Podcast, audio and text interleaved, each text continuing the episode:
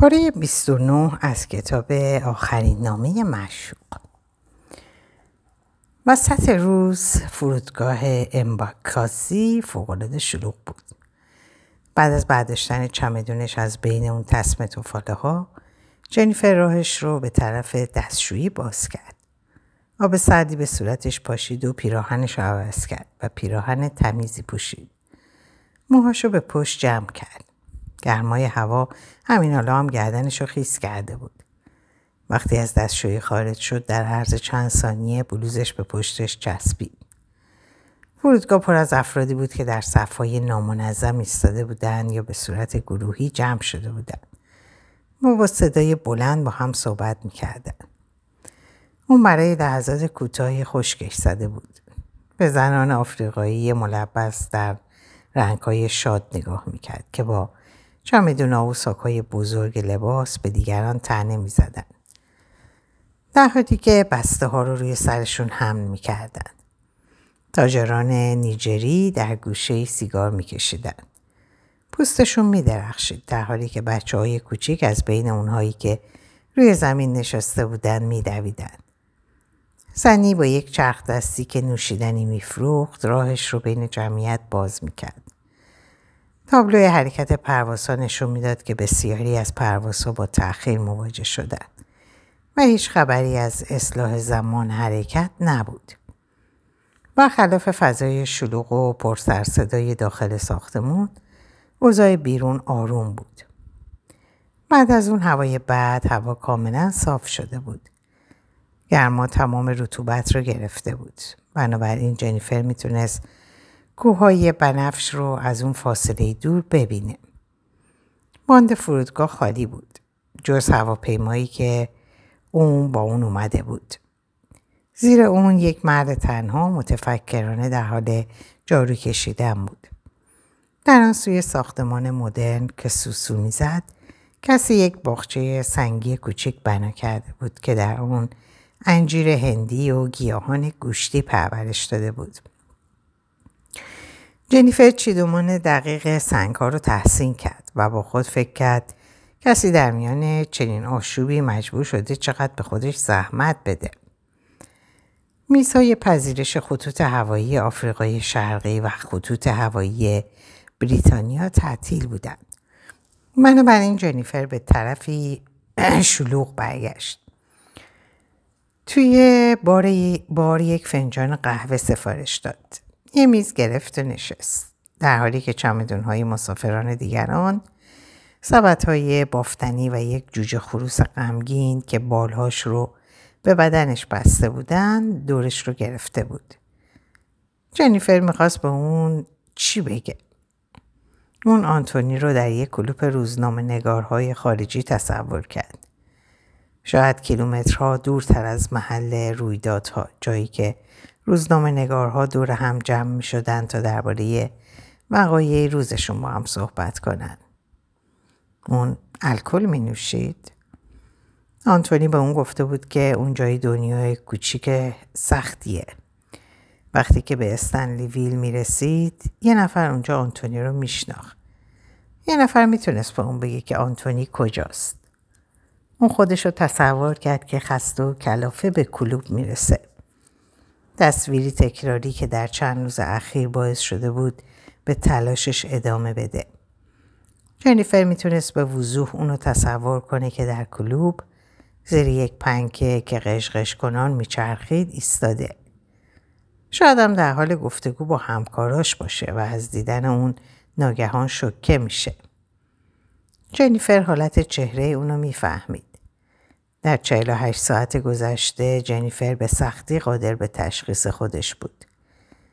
هیچ چیزی در زندگی جنیفر برای کاری که کرده بود مهیا نبود. هیچ چیز نشون از این نداشت که ممکنه اون از افته این, این کار بر بیاد. با این وجود از لحظه ای که وارد هواپیما شده بود با تمام ترسی که اونو فرا گرفته بود به ترس عجیبی هیجان زده بود. انگار که تقدیرش ممکنه همین باشه.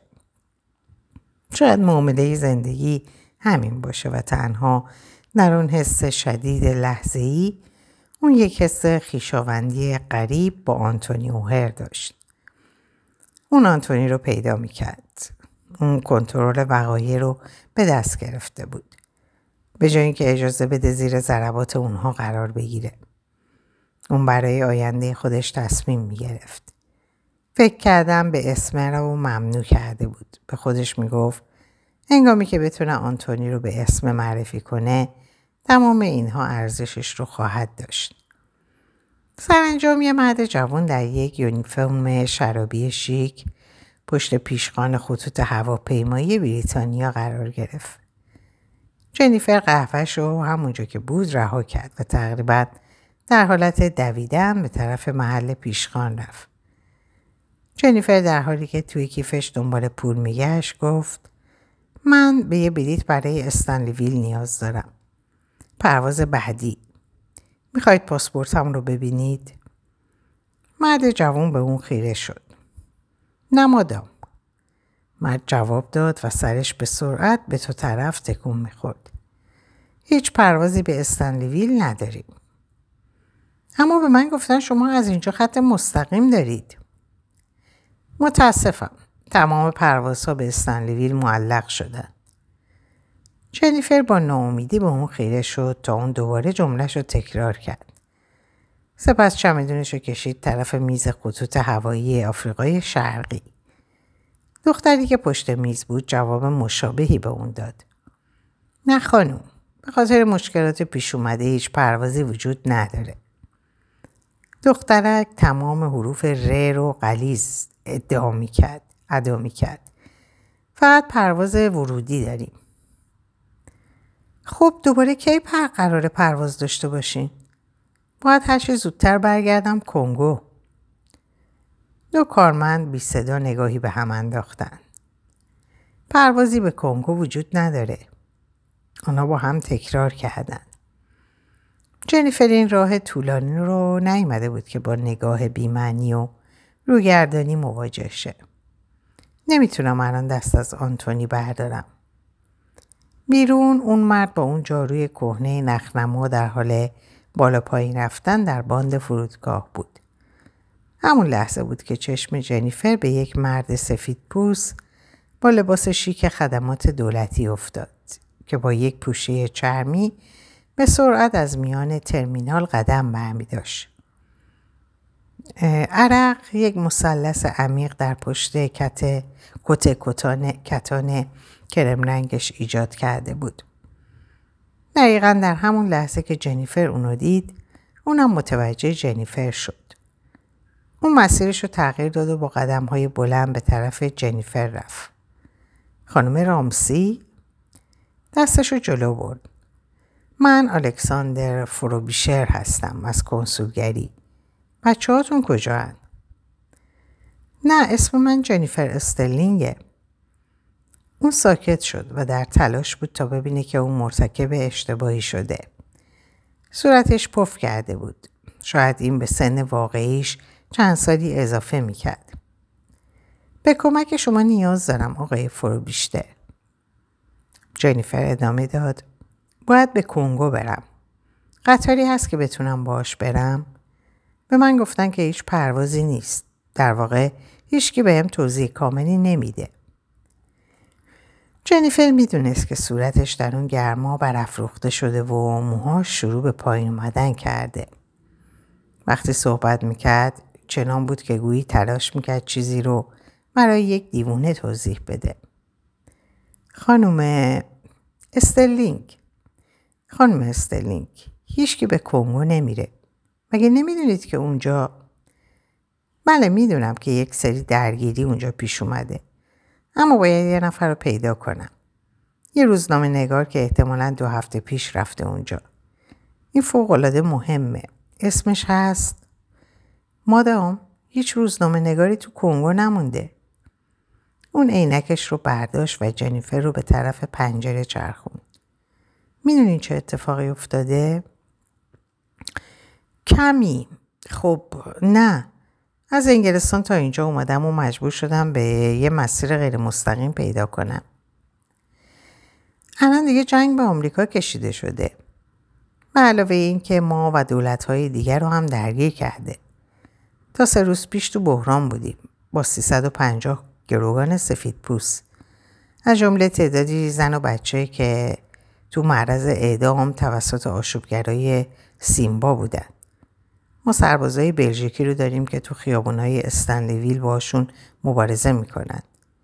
تا الان بیشتر از صد غیر نظامی کشته شده. گزارش شده. جنیفر به سختی به اون گوش می‌کرد اما اما من پولشو میدم هر چقدر شه پولشو میدم من باید حتما برم اونجا اون دست جنیفر رو گرفت خانم استرلینگ دارم به شما میگم که نمی‌تونید به کنگو برید هیچ قطار یا پرواز و یا جاده وجود نداره فقط سربازا با خطوط هوایی میان حتی اگه حمل و نقلی وجود داشت نمی‌تونستم اجازه بدم به شهروند انگلیسی یه زن بریتانیایی وارد منطقه جنگی شه. اون با عجله دست توی دفترچش کرد. براتون جایی رو پیدا خواهم کرد که منتظر باشید و کمکتون می‌کنم تا پرواز برگشتتون رو رزرو کنید. آفریقا جای مناسبی برای یک زن سفید پوست تنها نیست.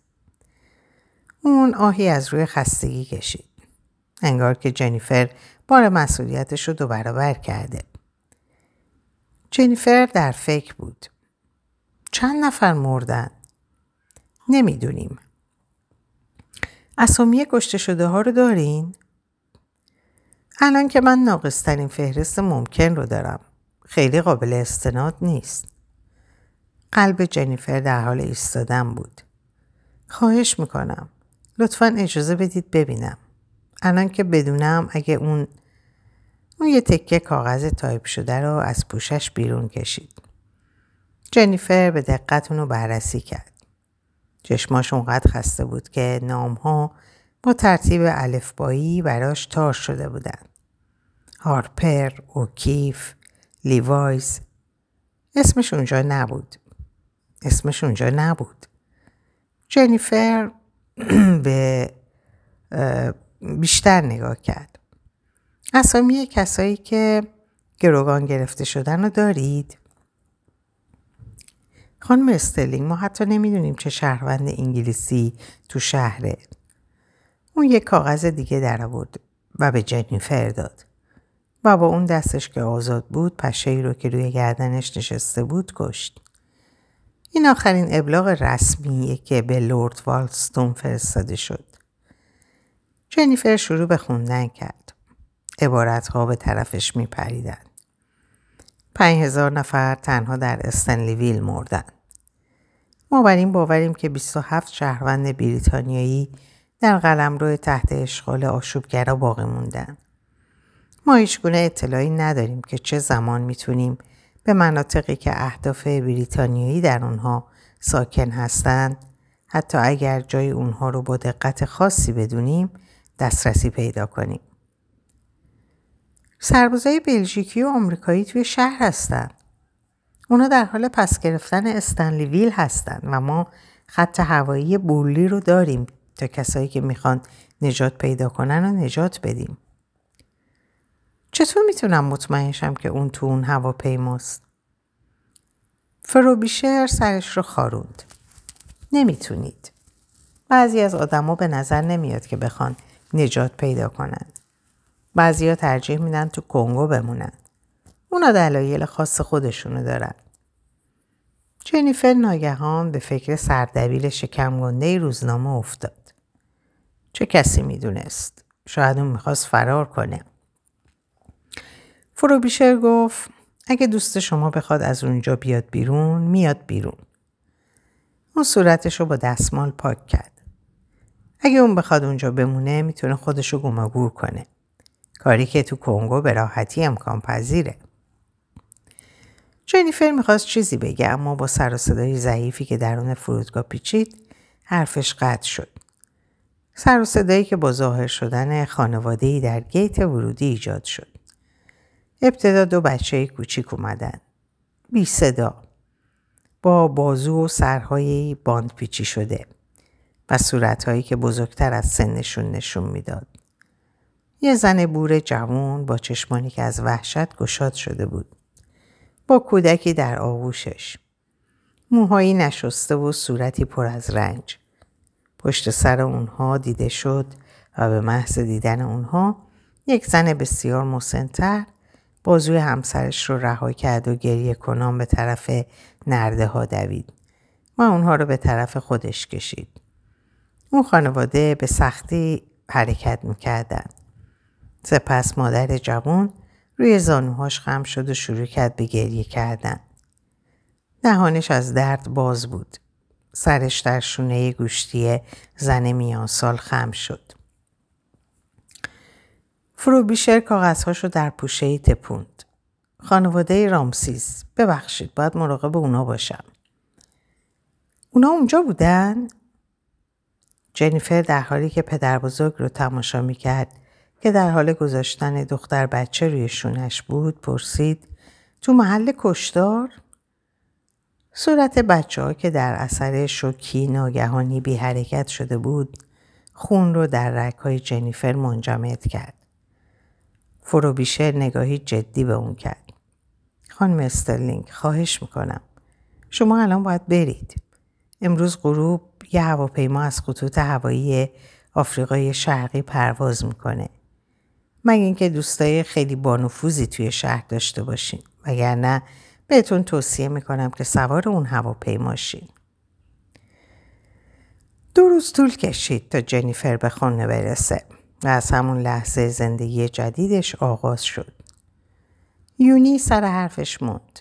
اون دیگه با جنیفر ارتباطی برقرار نکرد و تنها یک باری که جنیفر به دیدن ویولت رفت اون زن چنان در ناراحتی بود که جنیفر تصمیم گرفت به این ارتباط خاتمه بده.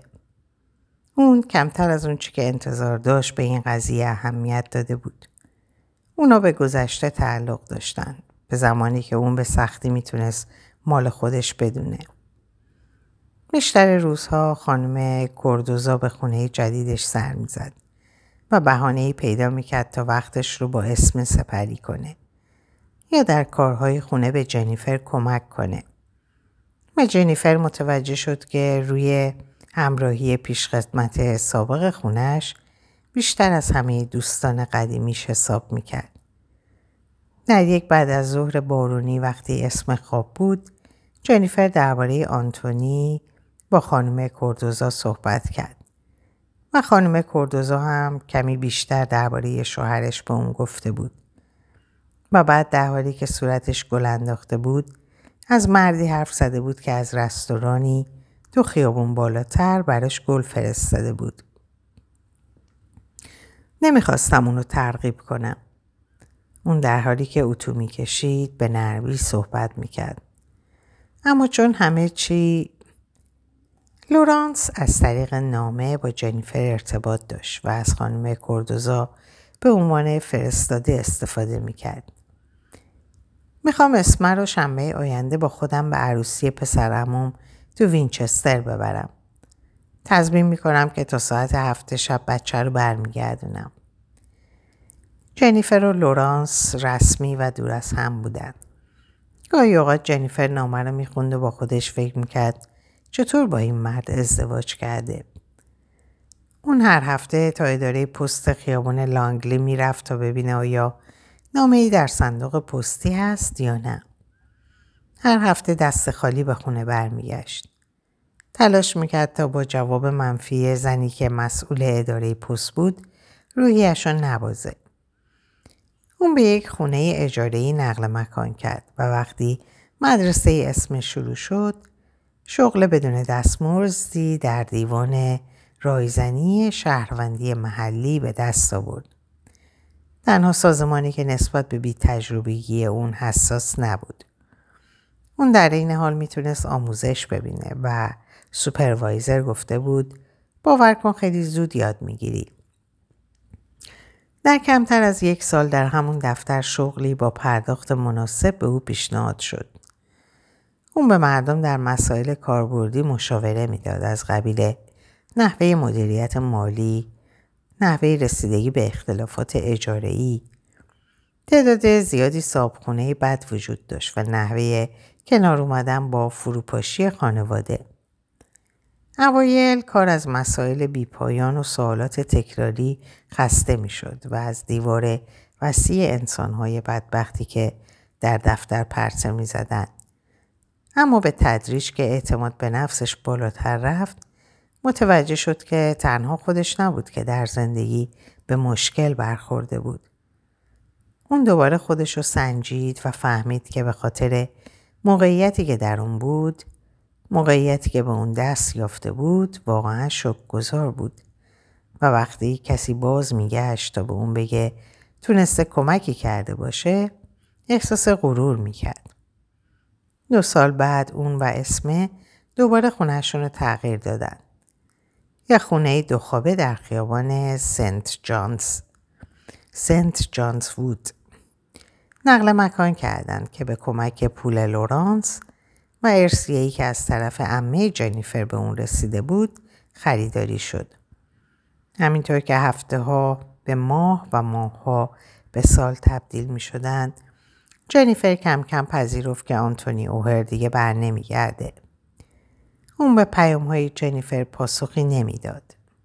جنیفر یه بار خودش رو باخته بود. وقتی جزئیات قتل عام هتل ویکتوریای استنلی ویل رو در روزنامه خونده بود. بعد از اون روزنامه خوندن رو کنار گذاشت. اون فقط یک بار دیگه به دفتر روزنامه نیشن زنگ زد. منشی جواب داده بود و وقتی اون اسمش رو به منشی داد در دلش امید کوچیکی داشت که این بار آنتونی اونجا باشه. ولی منشی گفت این زن همون استرلینگه؟ و یکی از جایی همون نزدیکی ها جواب داد این همونی نیست که آنتونی نمی‌خواست باش حرف بزنه؟ جنیفر گوشی رو گذاشت. هفت سال گذشت تا اینکه شوهرش رو دوباره دید. اسم در حال شروع سال تحصیلی در یک مدرسه شبانه روزی بود. یه ساختمون بزرگ با آجرهای قرمز در همپشر. با حال و هوای بینظم خانه های دوست داشتنی روستایی.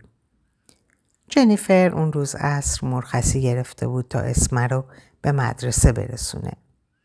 و اونها با ماشین جدید جنیفر راهی شدن. جنیفر یک ست شرابی رنگ پوشیده بود و انتظار داشت که لورانس نظری ناخوشایند داشته باشه.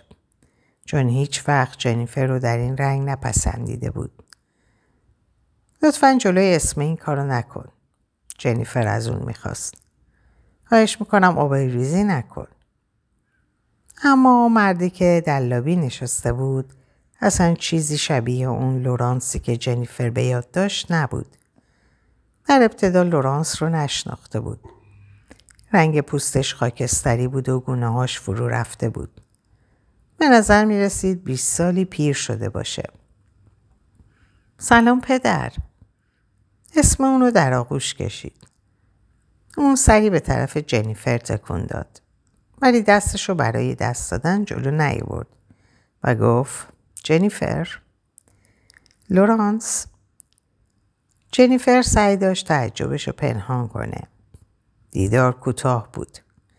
مدیر مدرسه یک زن جوان بود که نگاه سنجشگر پنهانی داشت و هیچ اشاره‌ای به اینکه اونها دو آدرس جداگانه دارن نکرد. جنیفر با خودش فکر می‌کرد شاید امروزه افراد بیشتری چنین وضعیتی داشتن. اون هفته چهار زن رو در دفتر دیده بود که می‌خواستن شوهرشون رو ترک کنن. خانم براونی گفت خب ما هر کاری که از دستمون بر بیاد انجام میدیم تا مطمئن شیم اسمی اینجا خوشحاله. به نظر جنیفر چشمایی مهربونی داشت. واقعا خیلی بهتره اگه دخترها با تصمیم خودشون به مدرسه شبانه روزی بیان. و من متوجه شدم که اسم اینجا دوستایی داره. برای همین مطمئنم به زودی با اینجا اخت میشه. اون کتابای زیادی از انید بلیتون خونده. جنیفر ادامه داد. به نظرم اون فکر می‌کنه اینجا همش مهمونی و جشنهای شبانه است. او ما چندتایی از این جشنا داریم. فروشگاه تنقلات اسرای جمعه فقط برای همین بازه. ما هم سعی می‌کنیم چیزایی رو نادیده بگیریم. به شرط اینکه بیش از اندازه نشات آور نشه. دوست داریم دخترها احساس کنم مدرسه شبانه روزی مزیت هایی داره. جنیفر راحت شد. لورانس مدرسه رو انتخاب کرده بود و ترس و نگرانی جنیفر بیدلیل به نظر می رسید. چند هفته اول باید کمی سخت میگذشت اما اون به قیمت های, به قیبت های منظم اسمه عادت کرده بود. وقتی اون به دیدن پدرش می‌رفت و جنیفر سرش رو با شغلش گرم می‌کرد. خانم مدیر از جاش بلند شد و دستش رو دراز کرد. ممنونم. البته اگه مشکلی وجود داشته باشه باهاتون تماس می‌گیریم. وقتی در پشت سر در پشت سر اونها بسته شد لورانس شروع کرد به صرفه کردن. صرفه هایی ممتد با صدایی تند که باعث شد دهان جنیفر از تعجب باز بمونه. اون می‌خواست چیزی بگه که یک دست لورانس بالا اومد. گویی به اون بگه ادامه نده. اونا کنار هم به آهستگی از پله ها پایین اومدن. گویی از هم جدا نشدن. جنیفر می‌تونست با تندتر با می‌تونست تندتر حرکت کنه ولی در مقابل نفس نفس زدن های دشوار و ناراحتی لورانس این کار بیرحمی بود. بالاخره جنیفر نتونست تحمل کنه. از دختری که از کنارش رد می‌شد خواست براش یه لیوان آب بیاره. در عرض چند دقیقه دخترک برگشت و لورانس به زحمت روی یک صندلی ماهاگونی در آن راهروی سرپوشیده نشست تا آب رو بنوشه. جنیفر جرأت کرده بود تا به دقت به اون نگاه کنه. گفت این همون نه نفسی کوتاه کشید ظاهرا به خاطر سیگاره خب کنایه ها رو می‌فهمم جنیفر کنار اون نشست باید بدونی که کارهای لازم رو انجام دادم که شما تعمین باشید. لورانس ادامه داد. یه بچه خوب تربیت کردیم. اونا از پشت پنجره اسمن رو تماشا می‌کردن. که روی چمنها با دو دختر, دختر دیگه صحبت می‌کرد و با صدایی که نمیشنیدند هر ستاشون ناگهان شروع به دویدن روی چمنها کردند طوری که دامناشون در هوا رقصان شد. جنیفر در حالی که به سمت اون برمیگشت گفت متاسفم به خاطر همه چی لورانس لیوان رو کنارش گذاشت و خودش رو روی صندلی بلند کرد در حالی که پشتش به جنیفر بود یه دقیقه همونجا ایستاد. نگاهش به دختران پشت پنجره بود.